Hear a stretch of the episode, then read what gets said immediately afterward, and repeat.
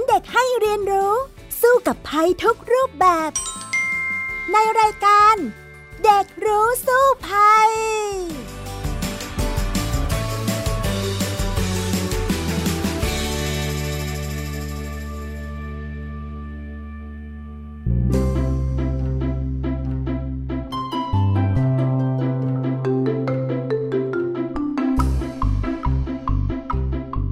สวัสดีค่ะ พบกันในรายการเด็กรู้สู้ภัยนะคะ พี่ดารินกำเนิดรัฐมาพร้อมน้องฟินิกสุภาพบงกตโวกเมอร์นั่นเองค่ะสำหรับวันนี้ สวัสดีค่ะฟินิกสวัสดีค่ะพี่ดารินค่ะ คุณผู้ฟังคะตอนนี้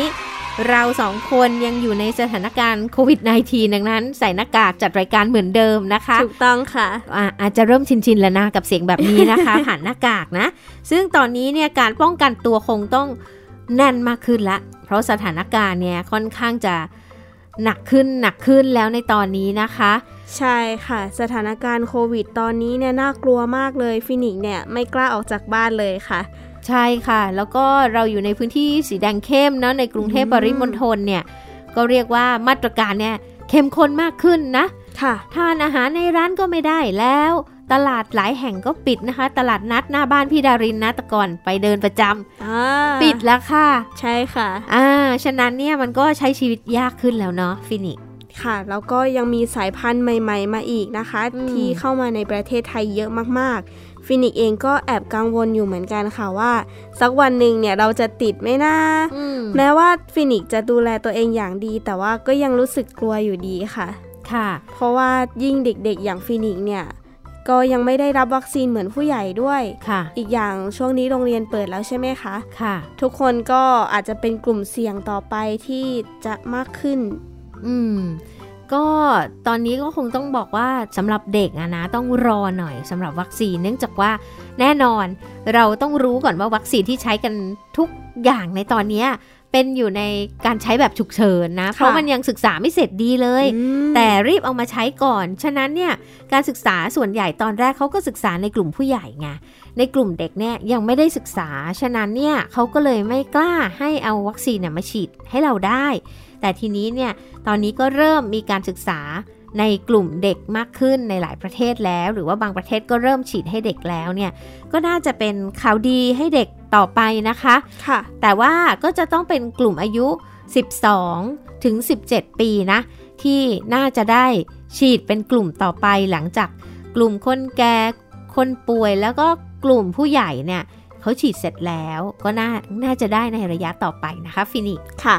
ค่ะ แต่ทีนี้เนี่ยเดี๋ยวเรามาคุยกันต่อดีกว่าในเรื่องประเด็นนี้ว่าจะฉีดวัคซีนในเด็กเนี่ยมันเป็นอย่างไรกันบ้างนะคะ ในช่วงแรกของรายการไปกันเลยค่ะ ช่วงรู้สู้ภัย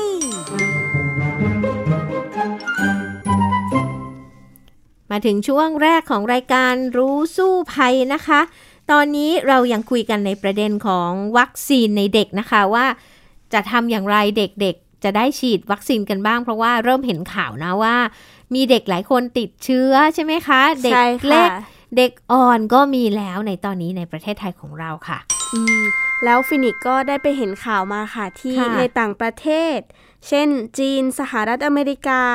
แล้วก็เยอรมนีแคนาดา สิงคโปร์แล้วก็อีกหลาย ๆ ประเทศเลยค่ะอืมที่เขาเริ่มจะฉีดวัคซีนให้เด็กแล้วค่ะแสดงว่าตอนนี้เนี่ย วัคซีนป้องกันโควิด -19 สามารถฉีดให้กับเด็กแล้วได้ใช่ไหมคะ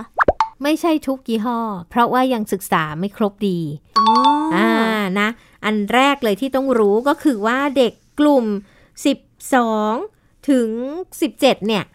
อ่ายังมีการศึกษาเริ่มเริ่มอยู่ แล้วก็ในเด็กที่เล็กกว่านั้นเนี่ย ก็กำลังเริ่มศึกษาอยู่นะคะค่ะแต่ทีนี้เนี่ยมันก็มีข้อมูลเหมือนกันนะว่าตอนนี้เนี่ยมีการเริ่มศึกษา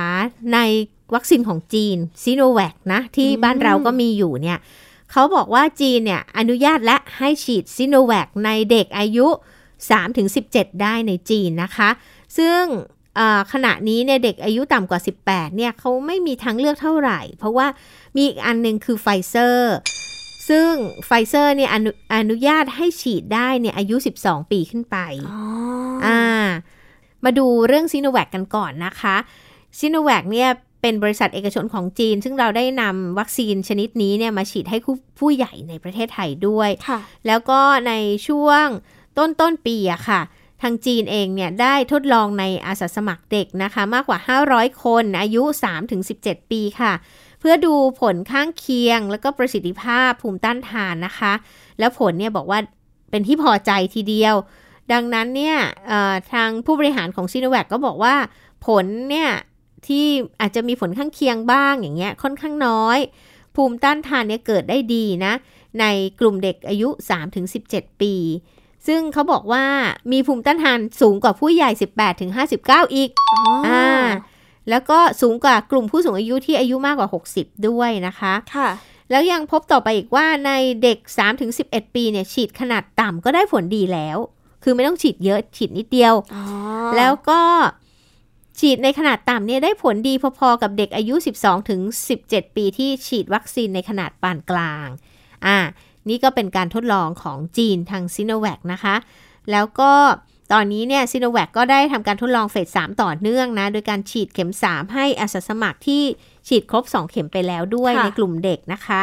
แล้วพบว่า 7 วันหลังฉีดเข็ม 3 เนี่ย ระดับภูมิต้านทานขึ้นสูงกว่าเดิม 10 เท่า โอ้ก็ดีนะสำหรับเด็ก และถ้าวัดครั้งที่สองสองสัปดาห์หรือว่า 14 วันหลังเข็ม 3 เนี่ยบอกว่าภูมิต้านทานขึ้นสูงถึง 20 เท่าเลย ก็เป็นข่าวที่น่าสนใจนะคะว่าการฉีดกระตุ้นเข็ม 3 เนี่ยจะยกระดับภูมิเนี่ยให้มันสูงขึ้นได้อีกนะคะ โดยตอนนี้เนี่ยถ้าถามว่ามีการศึกษานอกจากซีโนแวคไหมก็มีอีกนะของจีนเขาซิโนฟาร์มด้วยอ่าซิโนฟาร์มเราก็ได้ยินนะว่ากำลังเอาเข้ามาแล้วในประเทศไทยตอนนี้เหมือนกันค่ะอ่าซิโนฟาร์มเนี่ยเขาก็ได้ยื่นเอกสารแล้วว่าขออนุมัติฉีดฉุกเฉินในกลุ่มผู้ที่อายุต่ำกว่า 17 ปีแล้วในจีน นอกจากนี้เนี่ยก็ยังมีโมเดอร์นากับไฟเซอร์เหมือนกัน แล้วก็แคนซิโนนะคะ ที่กำลังทดลองฉีดในอายุ 6-17 ปีนะ ซึ่งโมเดอร์นากับไฟเซอร์เนี่ย ตอนนี้เนี่ย สหรัฐเขาอนุมัติให้ฉีดเนี่ยนะ เด็กอายุ 12 ถึง 15 ปี และฉีดไปแล้วตอนนี้นะ เวลานี้เนี่ย6 0 0 0 0คนนะคะ ซึ่ง6 0 0 0 0 คนเนี่ย เป็นเด็กในจำนวนทั้งหมด ที่เขามีอะ17 ล้านคนอืมอ่าก็เรียกว่ากลุ่มแรกไปเรียบร้อยแล้วแหละเข็มแรกค่ะ ของไฟเซอร์โมเดอร์นานะ หลังจากนี้เนี่ยก็รอว่าจะลองทดลองดู มีการบอกว่าจะทดลองในกลุ่มอายุต่ำกว่า 12 ปีด้วยนะคะอ๋อสำหรับอเมริกา ซึ่งคาดว่าผลสรุปเนี่ยเร็วที่สุดนะในอายุต่ำกว่า 12เนี่ยน่าจะได้ราวๆเดือนกันยายน ซึ่งเป็นการขอทดลองในระยะฉุกเฉินนั่นเองค่ะ ค่ะ ก็ต้องบอกว่า คงต้องรอหน่อยจะใจร้อนไม่ได้ในกลุ่มเด็กนั่เนื่นองสิจากว่าคะการศึกษามันต้องให้มันเรียบร้อยนิดนึงก่อนนะคะอ๋อแม้ว่าตอนเนี้ยอ่าเราได้ข่าวดีจากจีนว่าซีโนแวคค่อนข้างมีผลดีกับเด็กอายุน้อยๆแล้วก็ใช้เปอร์เซ็นต์ หรือจำนวนของน้ำยาวัคซีนเนี่ยน้อยด้วย แต่ว่าก็ได้ผลดีในกลุ่มเด็กเหมือนกันค่ะดีแล้วค่ะ แล้วแบบนี้มันจะไม่อันตรายใช่ไหมคะ เพราะว่า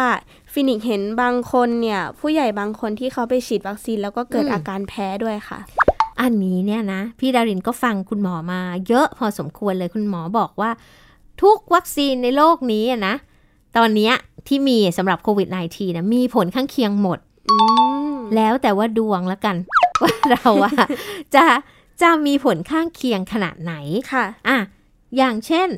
เราเราบอกว่าบ้านเราฉีดนะซิโนแวคแล้วก็ฉีดแอสตราเซเนกาแล้วก็มีผลข้างเคียงอะส่วนใหญ่ที่เห็นปวดหัวตัวร้อน อะไรปกติ อันนี้มันคือเขาเรียกว่าเป็นผลข้างเคียงปกติค่ะแต่ถึงขั้นเสียชีวิตน่ะตอนนี้ก็พิสูจน์กันอยู่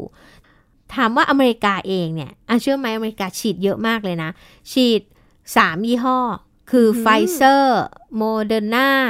แล้วก็จอห์นสันแอนด์จอห์นสันค่ะสามตัวเนี่ยที่เขาว่าโห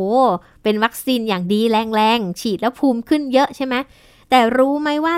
290 ล้านคนที่ฉีดไปเนี่ย มีคนเสียชีวิตจากวัคซีนเหล่านี้ประมาณ 5,000 กว่าคนแหละณตอนนี้ โอ้โห อ่าก็ถือว่าไม่น้อยนะคะ คือถ้าเทียบกับ 250 ล้านกับ 5,000 มันมันก็เปอร์เซ็นต์อ๋อต่ำนะ ใช่ไหมใช่ค่ะ อ่า ดังนั้นเนี่ยอ่าก็เรียกว่ามันก็จะเป็นอย่างเงี้ยแทบทุกยี่ห้อค่ะ ดังนั้นเนี่ยของไทยเราเองอะ่ะ ถามว่าจะมีคนตายจากการฉีดวัคซีนเป็นไปได้ไหม เป็นไปได้ ค่ะ นะ ในในยี่ห้อที่เรามีอยู่ตอนนี้นะ แต่ก็คงเปอร์เซ็นต์ต่ำเช่นเดียวกันอ่าฉะนั้นเนี่ยถามว่าอย่างอเมริกาเขาฉีดไอ้สามยี่ห้อที่ว่าดีสุดแรงสุดเนี่ยเป็นยังไง ก็ก็มีคนมีผลกระทบข้างเคียงเนี่ยเป็นเป็นหลักหมื่นเหมือนกันอืมอ่าแต่ว่าก็ยังถือว่าเราก็ต้องให้ความเป็นธรรมกับทุกยี่ห้อแหละ ค่ะ อ่า แล้วทีนี้เนี่ย อย่างหนึ่งที่เราต้องรู้ก็คือการฉีดวัคซีนไม่ได้แปลว่าจะไม่เป็น อ๋อ อ่า บางคนบอกว่า เอ้ย ฉีดวัคซีนแล้วใช่ไหมถอดหน้ากากเลย ฉันจะใช้ชีวิตอิสระเสรี ค่ะ ไม่ใช่เข้าใจผิดแล้ว เพราะมีตัวอย่างแล้วนะ มีตัวอย่างจากประเทศอิสราเอลนะคะ ที่เขาเนี่ยฉีดประชากรเขาเนี่ยส่วนใหญ่ไปแล้วก็เลยคิดว่าประกาศเลยเลิกใส่หน้ากากอนามัย โอ้โห เป็นไงรู้ไหมเป็นยังไงคะ ตอนนี้เกิดคลัสเตอร์แล้วค่ะ อ่า ก็แปลว่าแม้นฉีดวัคซีนแล้วก็ตาม ไม่ได้แปลว่าจะไม่เป็น แต่สิ่งที่มันจะช่วยคืออ่าอันนี้เคสตัวอย่างของโรงพยาบาลที่เชียงรายค่ะ แพทย์พยาบาลฉีดหมดแล้ว แต่ว่ามีคนไข้ที่ปกปิดข้อมูลไม่บอกว่าตัวเองเป็นโควิดมา แล้วก็เลยทำให้มีแพทย์พยาบาลติดไป 40กว่าคนอืมแต่ในกลุ่มนั้นเนี่ยปรากฏว่าไม่มีอาการเลยเนี่ย เสียเกือบครึ่งหนึ่งเนาะและอีกครึ่งหนึ่งเนี่ยคืออาการเล็กน้อยค่ะ อ่า แล้วก็ไม่มีใครติดเชื้อแบบปอดอักเสบรุนแรง เข้าโรงพยาบาลอาการหนักไม่มีเลย ไม่มีใครเสียชีวิตอ่าด้วยและไม่มีใครเสียชีวิตค่ะ นั่นแหละค่ะประสิทธิภาพของวัคซีนณตอนนี้ก็คือมันจะไม่ได้รับประกันว่าเราจะไม่ติด แต่ถ้าติดเราจะไม่หนัก เช่นไม่มีอาการอาการน้อย หรือถึงเข้าปอดก็น้อยไม่ได้รุนแรงถึงขั้นต้องไปใช้เครื่องช่วยหายใจแบบนั้น แสดงว่าวัคซีนก็คือการเข้ามาซ้อมต่อสู้กับโควิดใช่ไหมคะ ใช่ก็คือซ้อมให้ร่างกายเราเนี่ย สู้กับมันอ่าสู้ได้ขนาดไหนสู้ได้ขนาดว่ามันไม่สามารถจะเข้าไปทำลายปอดจนเราอาการหนักและเสียชีวิตได้ค่ะอันนี้คือประสิทธิภาพ ฉะนั้นถามว่าฉีดแล้วเป็นไง ฉีดแล้วต้องป้องกันตัวเองเหมือนเดิมทำเหมือนไม่ได้ฉีดนั่นแหละค่ะอ่า เพราะว่าอย่าคิดว่าจะไม่ติดแล้วนะอ๋อแสดงว่าถ้าเกิดว่าเราไปติดอีกทีเนี่ย เราก็ยังเป็นพาหะอยู่ได้ใช่ไหมคะอ่าสมมุติว่าเราติดแน่นอนเราแพร่เชื้อได้อ่าแต่ว่าเราจะไม่หนัก เราจะไม่เสียชีวิตเนี่ยค่ะอันนี้คือประสิทธิภาพของวัคซีนทุกยี่ห้อในตอนนี้ค่ะอ่าแต่อย่างที่พี่ดาวเรนเล่าไปที่เชียงรายน่ะเขาฉีดซิโนแวคอ่านะ ดังนั้นเนี่ยก็อย่าไปคิดว่า เอ๊ะที่เรามีอยู่มันไม่ดีวัคซีนก็ไม่ใช่อะซิโนแวคก็ทำให้เขาเขารอดกันมาได้แล้วอะอืมอ่าใช่ไหมแล้วก็เนี่ยอย่างที่เราได้เห็นข่าวนะคะ ที่จีนเขาบอกอะเขาก็ลองแล้วในเด็กด้วยซิโนแวคก็ได้ผลดี ฉะนั้นเนี่ย มันก็มีข้อดีข้อเสียจริง ๆ แล้วอะวัคซีนแบบซิโนแวคซิโนฟาร์มเนี่ยเป็นแบบเชื้อตายค่ะก็เรียกได้ว่าเป็นเทคโนโลยีเก่าสุด ซึ่งเราก็ใช้กันมากับวัคซีนหลายขนานมาแล้วอะนะหลายหลายโรคมาแล้วเนี่ยก็น่าจะค่อนข้างปลอดภัยทีเดียว ถ้าเอาตอนนี้นะ เพราะว่าทุกอย่างอยู่ในระยะทดลองใช่ไหมล่ะ ใช่ค่ะอ่าอย่างของ AstraZeneca ก็เป็นอีกระยะหนึ่ง ซึ่งอันนี้ก็เคยใช้ในวัคซีนไข้หวัดใหญ่ มาก่อนแล้วเหมือนกันก็น่าจะค่อนข้างปลอดภัย เพียงแต่ว่าอย่างใหม่สุดๆเลยของไฟเซอร์โมเดอร์นาอะไรอย่างเงี้ย เราก็ต้องรู้ว่ามันเป็นครั้งแรกนะ ที่ใช้เทคโนโลยีนี้ในการผลิตวัคซีนมาสู้กับโควิด -19 ครั้งแรกของโลกเลยล่ะ ค่ะด้วยอ่าระยะเวลาที่นิดเดียวด้วย อืมเราก็ต้องต้องลองดู เพียงแต่เขาบอกว่าอะณตอนนี้จากทฤษฎีละกันค่ะหมอเขาพูดอย่างนี้เลยนะ จากทฤษฎีมันน่าจะไอ้พวกเนี้ย mRNA เนี่ยแบบใหม่สุดเนี่ยของอเมริกาเนี่ยอย่างพวกไฟเซอร์โมเดอร์นาอะไรพวกเนี้ยน่าจะมีประสิทธิภาพสูงที่สุดในการสร้างภูมิต้านทานตามทฤษฎี แต่ปฏิบัติทดลองกันดูตอนเนี้ยต้องต้องว่ากันอีกที เพราะว่าเชื้อมันก็กลายพันธุ์เรื่อย ๆ จริงไหมอ๋อ ใช่ค่ะฟีนิกซ์คิดว่ายังไงบ้างล่ะคะ ก็สงสัยมากเลยค่ะ ว่าแบบนี้วัคซีนจะสามารถป้องกันเชื้อกลายพันธุ์ได้หรือเปล่าคะก็อะ ให้ให้ฟินิกซ์ลองนึกถึงเราฉีดไข้หวัดใหญ่ค่ะเชื้อไข้หวัดใหญ่เองอะมันก็จะมีการกลายพันธุ์ตลอดเวลา ดังนั้นทุก ๆ ปีที่ฉีดกันตอนเนี้ยก็จะต้องบอกว่าสามารถต้านได้กี่สายพันธุ์นะอ๋ออ่าปีที่แล้วพี่ดารินก็ฉีดวัคซีนไข้หวัดใหญ่เนี่ยเขาบอกค่ะว่าได้ห้าหกสายพันธุ์อ่าเพราะว่ามันต้องปรับตัววัคซีนเนี่ยต้องปรับตัวด้วยอืมอ่าฉะนั้นวัคซีนโควิดนี่ยิ่งแล้วใหญ่เลย เพราะว่า เจ้าเชื้อโควิด มันก็ปรับตัวเองตลอดเวลา ฉะนั้นเนี่ยมันค่ะก็ต้องปรับไม่ใช่ว่า วัคซีนที่เราผลิตเมื่อปีที่แล้วกับปีนี้ก็จะไม่เหมือนกันละค่ะเพราะมันต้องปรับให้รับกับเจ้าเชื้อนี้ได้ทีนี้ปัญหาคือปรับได้รับทันไหมอืมอ่านะ เราก็ยังต้องป้องกันตัวเองไงค่ะถามว่าทำไมต้องป้องกันตัวเอง ก็คือการใส่หน้ากากเนี่ยมันลดการรับเชื้อเข้าไปสมมุติเราไปเจอใครสักคนแล้วก็มีเชื้อ การพูดจาเขาเนี่ยถ้าเราใส่หน้ากากเนี่ยมันยังป้องกันได้ละห้าสิบถึงแปดสิบเก้าสิบเปอร์เซ็นต์ละคือให้เชื้อมันเข้าสู่ร่างกายเราน้อยลง ดังนั้นทหารในร่างกายของเราอะ ก็จะมีกำลังที่ไปสู้กับมันได้มากขึ้นจริงไหมจริงอ่าค่ะ หากเราฉีดวัคซีนเข้าไปอีก ทหารของเรายิ่งเข้มแข็ง มันก็จะได้ลบชนะง่ายขึ้นอืมันก็อาจจะทำให้เราไม่เป็น หรือเราเป็นก็อาการน้อย เพราะเราสู้ได้อยู่ดีอะไรแบบนี้แล้วถ้านะคะเกิดว่าเรายังป้องกันตัวเองอยู่ก็จะลดความเสี่ยงไปด้วยใช่ไหมคะใช่เราก็ต้องล้างมือ เราก็ต้องฉีดแอลกอฮอล์เราก็ต้องใส่หน้ากากแบบเดิมอะค่ะเออเราจะไป เฮฮาปาร์ตี้เล่นกันเหมือนเก่าเนี่ยมันก็คงจะลำบากในช่วงนี้เนาะเพราะว่าทำให้เราเนี่ยตกอยู่ในความเสี่ยง เหมือนที่พี่ดารินบอกอะอิสราเอลอะบอกว่าเลิกใส่หน้ากากกันเถอะเพราะว่าฉีดกันหมดแล้ว ปรากฏว่าคลัสเตอร์เลยค่ะ ตอนนี้ค่ะไม่ได้การอีกแล้วนะคะอืมอืมแล้วถ้าการฉีดวัคซีนมันมีข้อดีแบบนี้ เด็กไทยอืมจะได้รับการฉีดวัคซีนไหมคะอ่า ตอนนี้เท่าที่เห็นในข่าวนะคะ รัฐบาลก็บอกว่ากำลังจะนำเข้าไฟเซอร์เข้ามานะในระยะต่อไปแล้วก็จะเอามาอ่าฉีดให้เด็กอายุ 12 ถึง 17 ปีก่อน ค่ะ อ่า นะ แต่ว่าถ้าเราอยากให้ฉีดสำหรับเด็กเล็กกว่านี้ แน่นอนเราต้องรอผลการศึกษาที่แน่ชัดก่อนอืมอ่าดีกว่าค่ะ ว่าเป็นอย่างไร แต่ว่าทีนี้ข่าวก็ยังไม่ได้บอกว่าแล้วซีโนแวคล่ะเขาศึกษาแล้วเหมือนกันเนาะอืมอ่า ว่า จะเอามาฉีดให้เด็กได้ไหม ก็คงต้องรอฟังผลต่อไป แต่ค่ะทีนี้เนี่ยถามว่าเด็กทุกคนควรฉีดไหมเนี่ยมันก็มีมีข่าวออกมาเหมือนกันนะคะว่าที่เขาเนี่ยยังให้เด็กเป็นกลุ่มสุดท้ายที่จะฉีด เพราะว่าส่วนใหญ่เนี่ยเด็กอะโอกาสเสี่ยงต่ำมาก หมายความว่าเด็กมักติดยากกว่าผู้ใหญ่ แล้วก็ถ้าติดแล้วมักไม่ค่อยมีอาการหรืออาการน้อยมากเลยเนาะ เขาบอกว่ามีการศึกษา 7 ประเทศนะคะ บอกว่าเด็กน้อยกว่า 2 ใน 1 ล้านคนที่เสียชีวิตจากโควิด -19 ในอังกฤษเนี่ย เด็กที่มีปัญหาสุขภาพแบบที่ถ้าผู้ใหญ่เป็นแล้วก็จะเสี่ยงต่อการติดมาก ๆ เนี่ย กลับยังไม่ติดเลย เนาะดังนั้นเนี่ยเขาก็เลยยังไม่ฉีดให้เด็กเท่าไหร่ค่ะเพราะว่าเด็กไม่ใช่กลุ่มที่เสี่ยงหนักมากนักนะคะ ในการที่จะมี การติดเชื้อโควิด -19 หรือในอเมริกาเองเนี่ยเขาก็บอกว่ามีสัก 11%นะสำหรับเด็กที่ติดเชื้อโควิด -19 อ๋อ อ่า ฉะนั้นเนี่ยก็เลยก็เลยชะลอเหมือนรอก่อนได้นะสำหรับค่ะกลุ่มเด็กนะคะ อืม แล้วในตอนนี้เนี่ยเด็กติดกันเยอะไหมคะ ตอนนี้ก็ยังไม่เยอะมากนักนะคะ น่าจะเป็นโชคดีเนาะที่เด็กเนี่ย เอ่อ มีการเหมือนกับภูมิต้านทานบางอย่างเนี่ยมันป้องค่ะกันได้ดีทำให้ติดยากกว่าผู้ใหญ่ แต่ว่าก็มีการศึกษาในอังกฤษเหมือนกันนะ บอกว่าตอนนี้เด็กอายุ 16-17 ปีมากกว่า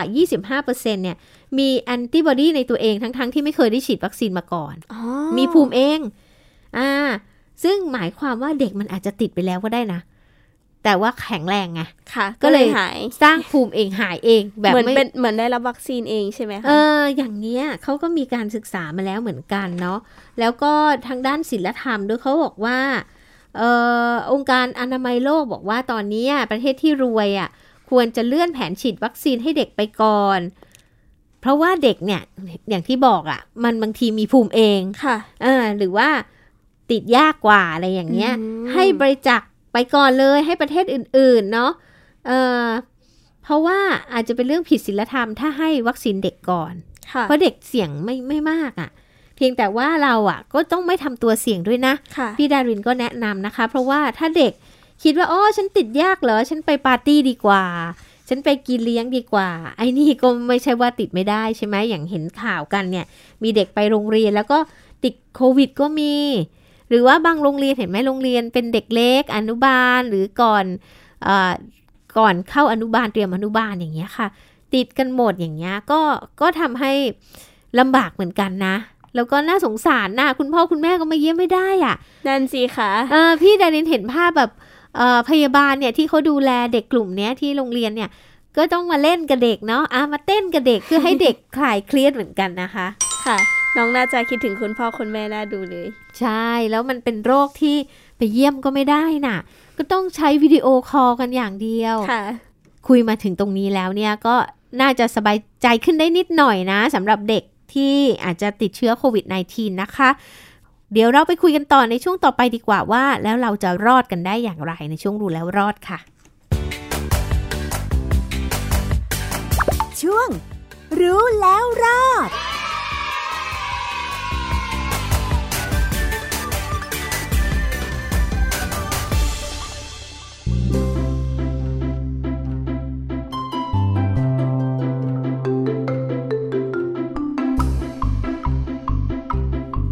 ถึงช่วงรู้แล้วรอดแล้วนะคะสำหรับเด็กที่รอรับวัคซีนตอนนี้ ก็ต้องป้องกันตัวเองไปก่อนนะ พี่ดารินว่าจริงไหมฟินิกซ์อย่างน้อยค่ะก็ใส่หน้ากากไว้ก่อน อย่างน้อยเรารู้ว่าบางทีเราอาจจะติดไปแล้วเราไม่รู้ตัวก็ได้อะไรอย่างนี้ใช่ค่ะมีภูมิไปแล้วอย่างเงี้ยค่ะ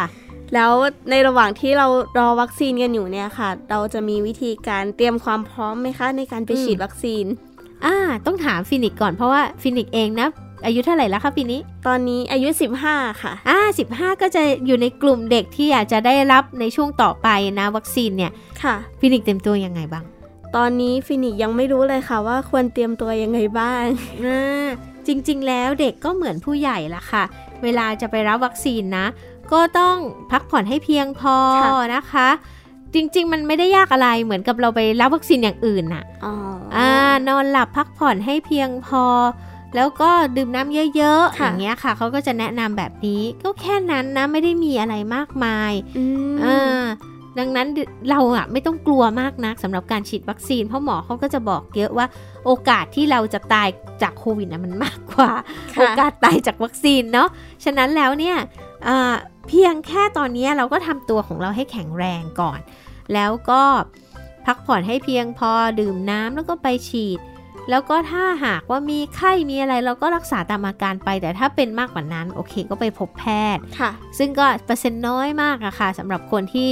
ฉีดวัคซีนแล้วจะแพ้หนักมากถึงขั้นป่วยหนักอย่างนี้ยนะคะ อืม แล้วถ้าเกิดว่าหลังฉีดไปแล้วเนี่ยค่ะอืมเราจะสามารถแพร่เชื้อให้กับคนรอบข้างหรือว่าเราต้องกักตัวไหมคะ ไม่ไม่ต้องกักตัว เพราะเราไม่ได้ติดเชื้อ การฉีดอ๋อวัคซีนเข้าไปเนี่ย คือ แค่กระตุ้นให้ร่างกายรู้จักเชื้อนี้ แล้วก็ไปหัดสู้กับมันค่ะอ่าฉะนั้นเราไม่ได้ติดเชื้อโรคนะอ่า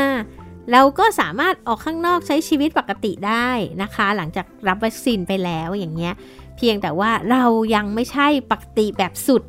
อืมแบบถอดหน้ากากปาร์ตี้สนุกเล่นกันอย่างเงี้ย ก็ยังจะทำให้ตัวเรานั้นมีความเสี่ยงได้เนาะค่ะ อ่าแล้วก็ให้รู้ว่าเด็กถ้าหากว่าติดเชื้อจริง ๆ แล้วเนี่ยส่วนใหญ่ประมาณ 90%เลยอาการไม่รุนแรงเลย อาจจะมีไข้ไอปวดกล้ามเนื้อนิดหน่อย มีแค่ 5%นะคะที่รุนแรง หรือว่าวิกฤตแบบปอดอักเสบรุนแรงอ๋ออ่าฉะนั้นเนี่ยก็ก็ไม่ต้องกังวลมากนัก อืม แล้วถ้าถ้าถามว่าเด็กตายมากไหม เขาบอกว่าอะถ้าในกลุ่มคนที่ติดเชื้อเลยนะ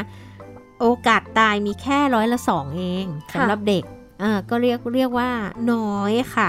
ค่ะพี่ดาริน แล้วถ้าเกิดว่าฟินิกซ์ไปฉีดแล้วเกิดอาการแพ้เนี่ย อาการมันจะมีอะไรบ้างคะอ่า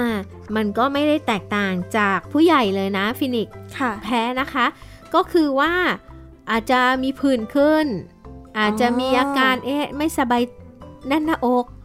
นะ หรือว่าเป็นไข้สูงมากกินพาราแล้วไม่ลดอะไรอย่างเงี้ย ถ้ามีอาการที่เรียกว่าหนักขึ้นมาเนี่ยพบแพทย์เลยค่ะค่ะเพื่อให้แพทย์วินิจฉัยแล้วก็รักษาอืมจะดีกว่าเนาะบางคนอาเจียนก็มีอ่าค่ะอาเจียนหนักมากเนี่ยไปโรงพยาบาลเลยค่ะ เพราะว่ามันรักษาได้มันเป็นอาการข้างเคียงที่เกิดขึ้นได้ แล้วก็มากน้อยเนี่ยมันแล้วแต่คนเหมือนที่พี่ดารินบอกว่าแล้วแต่ดวงแล้ว เพราะว่าเราไม่รู้ว่าเราจะไปอยู่ในกลุ่ม คนส่วนน้อยที่แพ้หรือไม่ ค่ะ แสดงว่ามันก็ขึ้นอยู่กับภูมิคุ้มกันที่เรามีอยู่ด้วยใช่ไหมคะ ก็น่าจะแล้วก็สภาพร่างกายต่างๆของเราเนาะอ่า เหมือนกับที่พี่ดารินบอกอะไฟเซอร์นั่นแหละ คือตัวนี้แหละที่เขาจะมาฉีดให้พวกเราในกลุ่มเด็กในระยะต่อไปในประเทศไทยเนี่ย ก็ก็มีมีคนแพ้เหมือนกันในสหรัฐอเมริกาที่เขาฉีดไปต้อง 290 ล้านคนแล้วนะคะอืม แต่ว่าถ้าฉีดวัคซีนแล้วเราก็จะมีโอกาสรอดใช่ไหมคะ ใช่มีโอกาสรอดจากการติดเชื้อเนี่ยมากกว่าอ๋อไม่ฉีดเลยนะคะค่ะยังไงก็ตามก็ให้ทุกคนรักษาสุขภาพ ถ้าตอนนี้ยังไม่ได้ฉีดวัคซีนก็ไม่เป็นไร ป้องกันให้เต็มที่ เพราะว่าหน้ากากอนามัย เจลแอลกอฮอล์สเปรย์แอลกอฮอล์นั่นแหละวัคซีนของเราในตอนนี้นะคะเอาละค่ะ วันนี้หมดเวลาแล้วสำหรับเด็กรู้สู้ภัยพบกันใหม่คราวหน้านะคะ สวัสดีค่ะ สวัสดีค่ะ ติดตามรายการได้ที่ www.thaipbspodcast.com แอปพลิเคชัน Thai PBS Podcast หรือฟังผ่านแอปพลิเคชัน Podcast ของ iOS Google Podcast Android Podbean SoundCloud และ Spotify ติดตามความเคลื่อนไหวของรายการและแสดงความคิดเห็น โดยกดถูกใจที่ facebook.com/thaipbspodcast